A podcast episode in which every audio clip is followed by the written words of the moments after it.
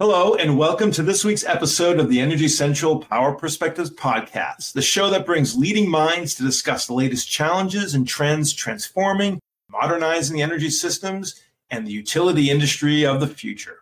And a quick thank you to West Monroe, our sponsor for today's show. Now, let's talk energy.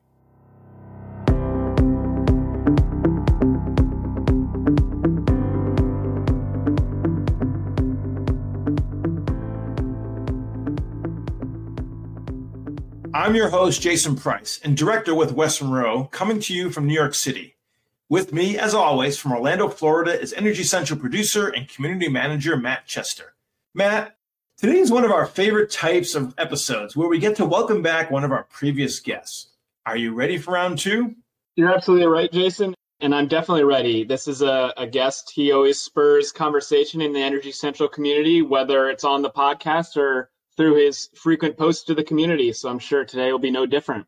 For long-time listeners to the podcast, members of Energy Central, or really anyone who's paying attention to the key thought leadership in the energy space will recognize the name Doug Houseman.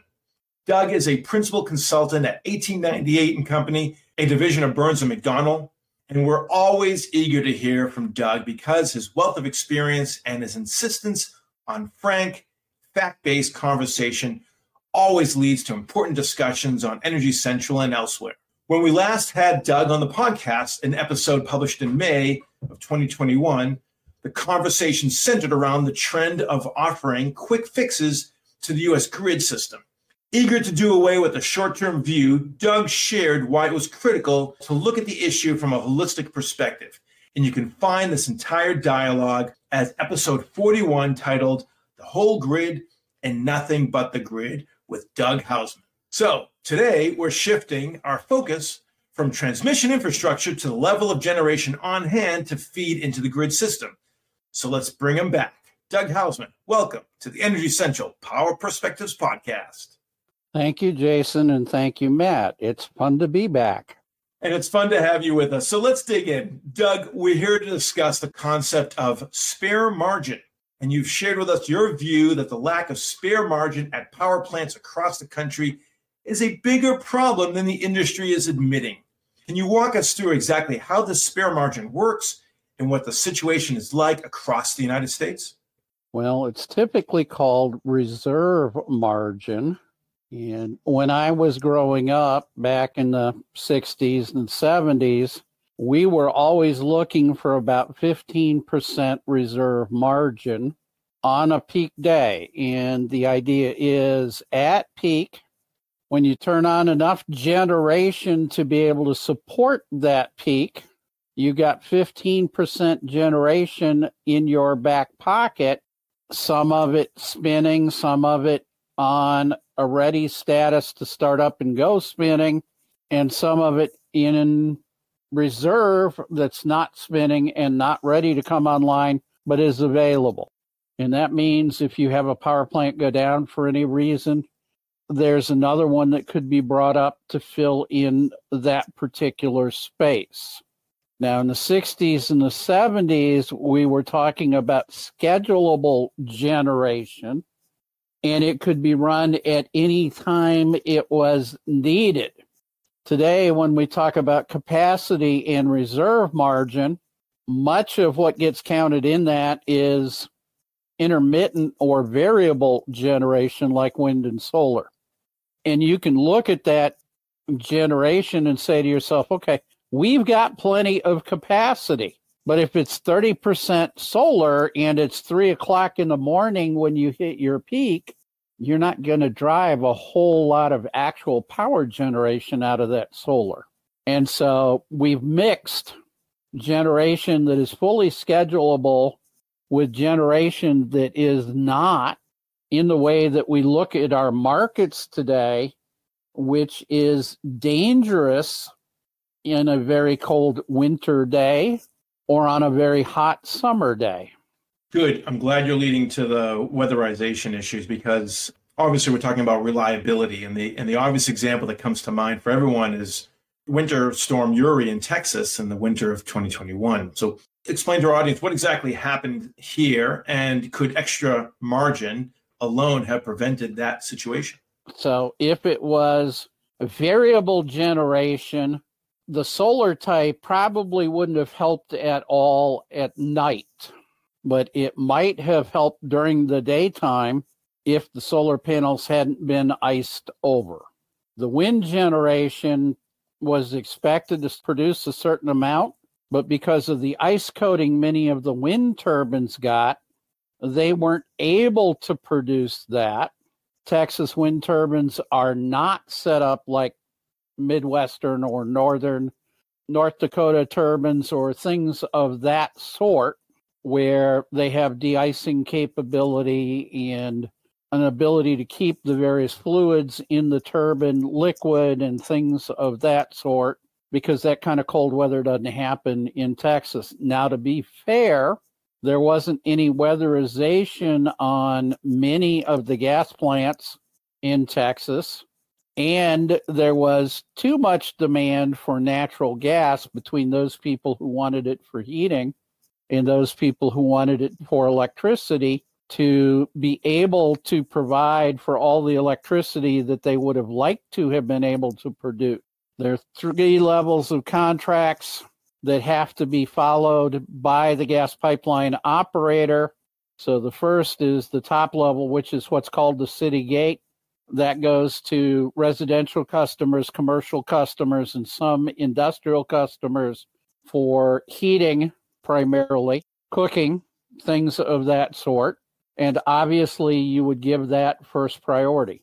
The second priority is what's known as a firm contract, been paid to be delivered gas regardless of what else is going on. Firm contracts tend to be more expensive. And then there's what's called non firm. So on most days, there's plenty of room in the pipeline to deliver that gas. So I'll buy a non firm contract and roll the dice that there'll be enough for today. And of course, in Texas, during Uri or the polar vortex or whatever you want to call it, the non firm contracts were not delivered on until the Texas Railroad Commission, which actually controls the pipelines in Texas, changed the priority among non firm contracts to get gas delivered to those gas fired power plants. Now, at the other end of the pipeline, many of the fields the wells froze or valves froze or other things froze. And so we saw about a 40% drop in natural gas going into the pipelines over that five day period. And so reserve margin, no reserve margin. There were a whole bunch of mistakes that were made by various people, many of them very small, but part of it based on the market design of ERCOT, which was you only get paid if you have the cheapest power. There's no money for reliability. There's no money for overbuilding. There's no money for capacity. There's no money for anything other than if you're the cheap provider, we will pay you.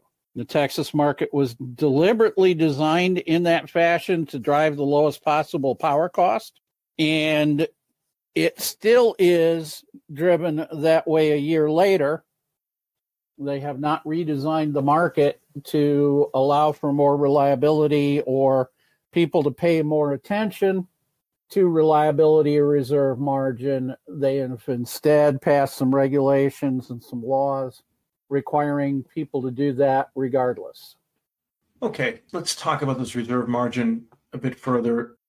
It sounds like this needs to be uh, addressed, monitored, and just basically have some kind of oversight because weather impacts and other sorts of events will simply happen and these unintended consequences will happen and you can't simply plan for them so who's in charge of monitoring concepts like reserve margin is this something that should fall in the in, uh, with the iso should it fall with FERC can you can you talk about like who who in you from your perspective should be the czar if you will addressing reserve margin so NERC, when it was originally created, was the holder of all things reserve margin and reliability in the grid.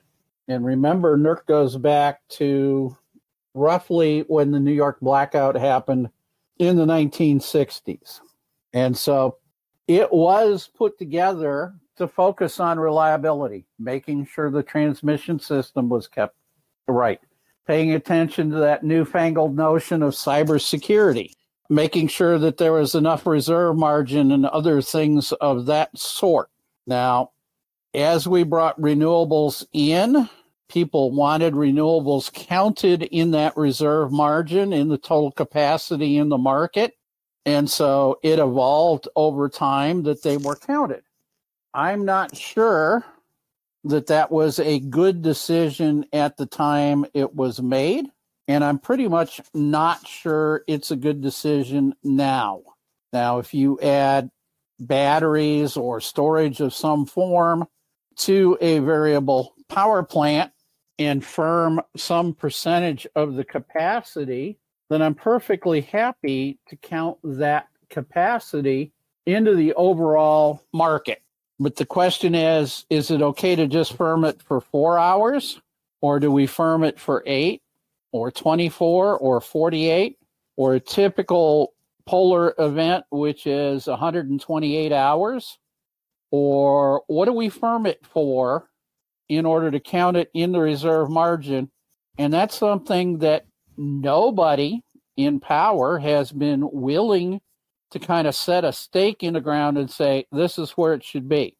And I don't even hear it in conversations among engineers as to what the right kind of an answer would be for that kind of a question. Right. That leads to my next question, which is really around, you know, it's not just a technology issue, but the diagnosis that you made, the prescription calls for something beyond just technology. So, I mean, we're looking at stakeholders needing to really think about this on a more holistic standpoint, and it may require some governmental stepping in or, or some policy around this. So tell us at this point, where do we go from here? You know, battery storage is a, is a technology solution, but what is the bigger picture? What, what pieces need to come come aligned to make this work or, or solve well, this issue? The first thing is I want to take the word battery off of storage. There are 400 different ways to put away electricity to store it. Batteries currently make up less than 5% of the storage in North America. I hope it never gets above 6 or 7% because it's an incredibly expensive way to store energy. There are much lower costs, much better choices, but we need to sit down and think about the whole picture. Do we allow some level of throttling for customers by the utility. With the AMI smart meters, whatever you want to call them, that we have deployed, most of them have something called a disconnect or latching relay in them. The firmware actually exists in most of those meters to set an upper limit for the amount of power that you're taking through the meter, and it can be set with a lower threshold in a situation like Uri. So I could go in and say, yes, you have a 200 amp panel, but you can have at most 50 amps of power during the storm. If we had done some form of throttling during Uri with the meters that are capable of doing it, we probably could have cut the number of rolling blackouts by three quarters. I don't have detailed models from Texas, so all I can say is probably. But demand side management of some form needs to be part of the equation. Storage of some form needs to be part of the equation. And we need to get over the whole idea that solar is the cheapest form of electricity and realize that when we talk about solar, we're talking about an intermittent resource which may or may not be available to us, but will never be available more than about 40% of the time. We got this thing called night, and so far, solar cells don't produce very well at night. How close are we to basically, and I'm not just talking about Texas, I'm talking about across the country, how close are we to a near collapse of the system because of this? this reserve margin that we're not necessarily, you know, really thinking through properly. As we close down more and more nuclear power plants, and I'm not saying nuclear is the answer, but it's a base load that's schedulable and it's always there. we're running on a higher and higher percent of variable resources. And we really need to be careful about how much of that we count into the reserve margin. And we really need to, as MISO is now proposing, break the year into seasonal units and determine how much variable energy is available in each season. So I was looking for a trailhead the difference in the amount of power that could be generated by 3 kW of solar cells to run an electric vehicle charger. And I was shocked. In December, that 3 kW gave me about three and a quarter kWh, kilowatt hours. In June, it gave me almost 50.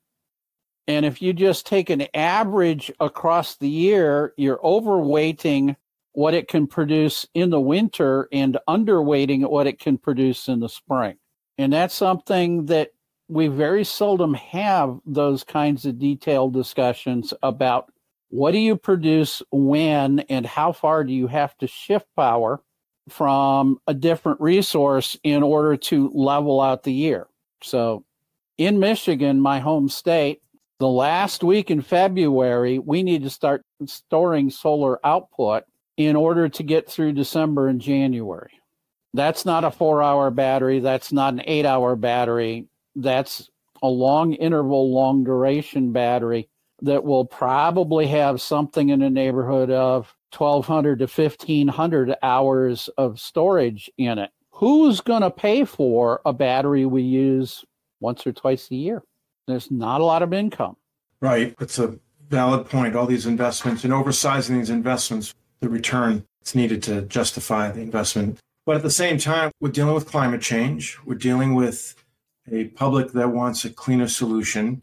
And yet, this problem has always existed in one form or another, but it's become more pronounced given the challenges I described. So, where do we go from here?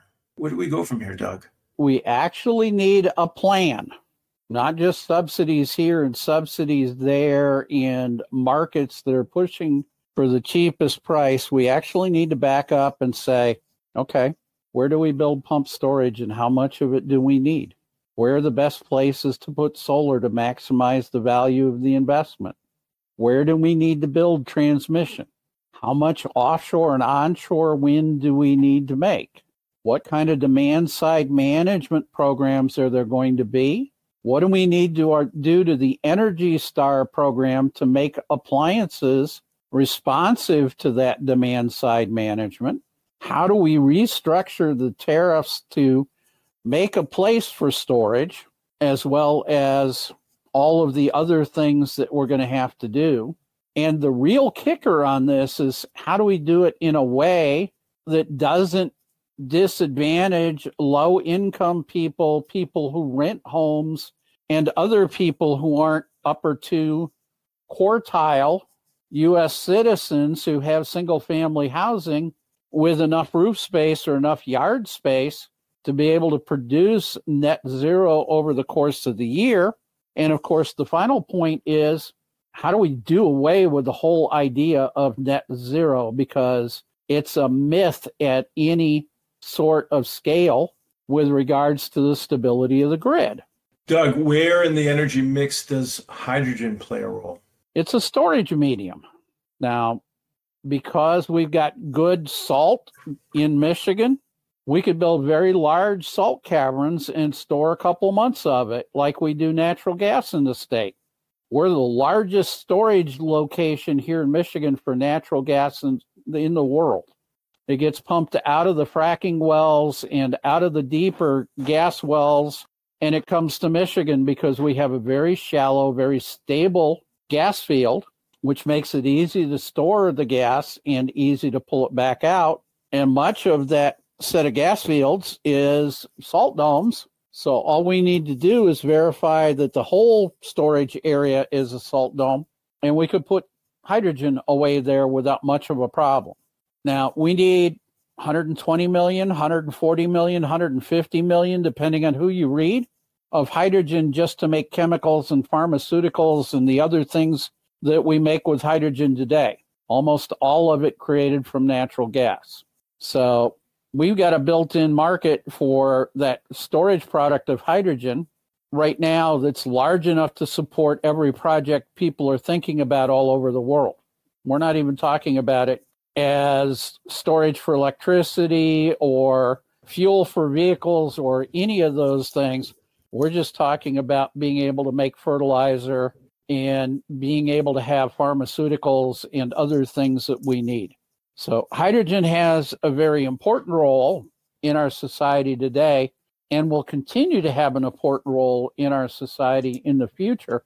How far it goes out from its current uses will frankly depend on how much in the way of renewables we put in and how much of a plan we have for storing those renewables in a higher efficiency storage medium because hydrogen isn't very efficient. Okay. Doug, before we get to the lightning round, I have one more question to ask you. You know, we're living during a once in a generation moment with the IJA funding, you know, the, Biden infrastructure funding. All that we've talked about, reserve margin, the uh, challenges of the regions face with weatherization and all that.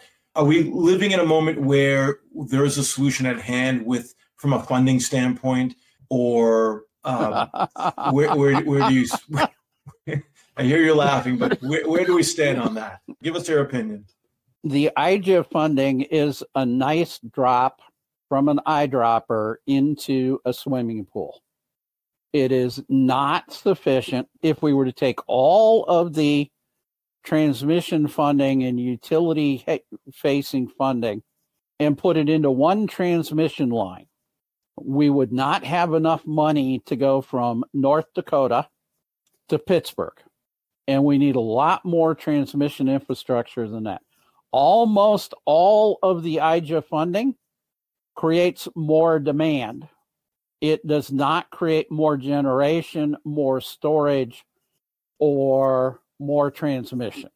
Right now, we're looking at per million customers in the United States, just on the distribution level, about $40 billion required to rehab the electric infrastructure, transmission, and distribution. IJA offers right around 30 billion. We got 130 million customers.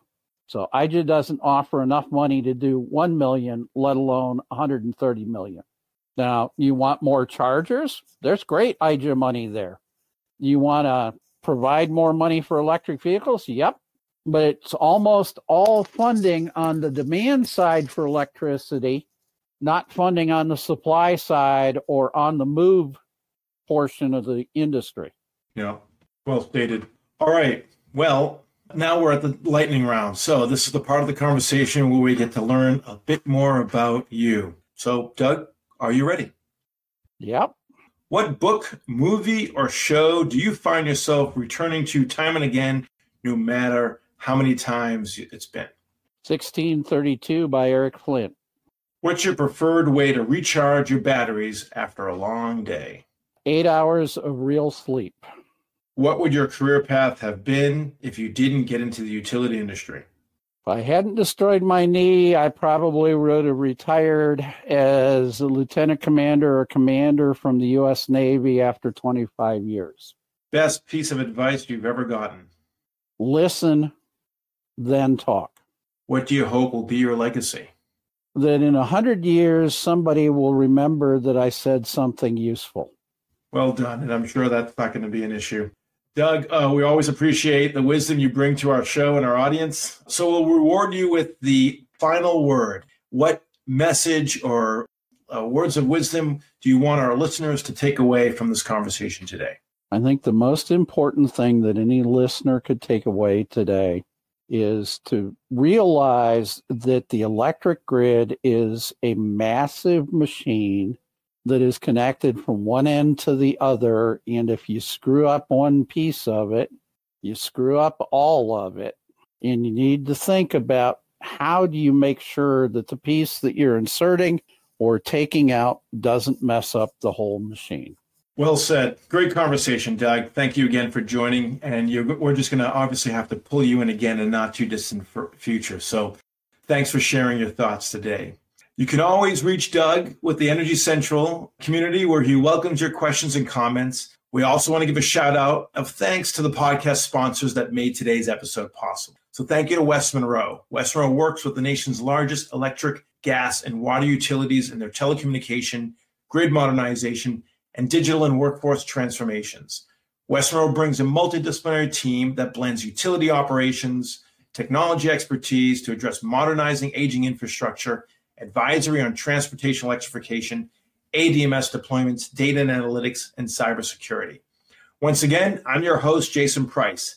Plug in and stay fully charged in the discussion by hopping into the community at energycentral.com. And we'll see you next time at the Energy Central Power Perspectives Podcast.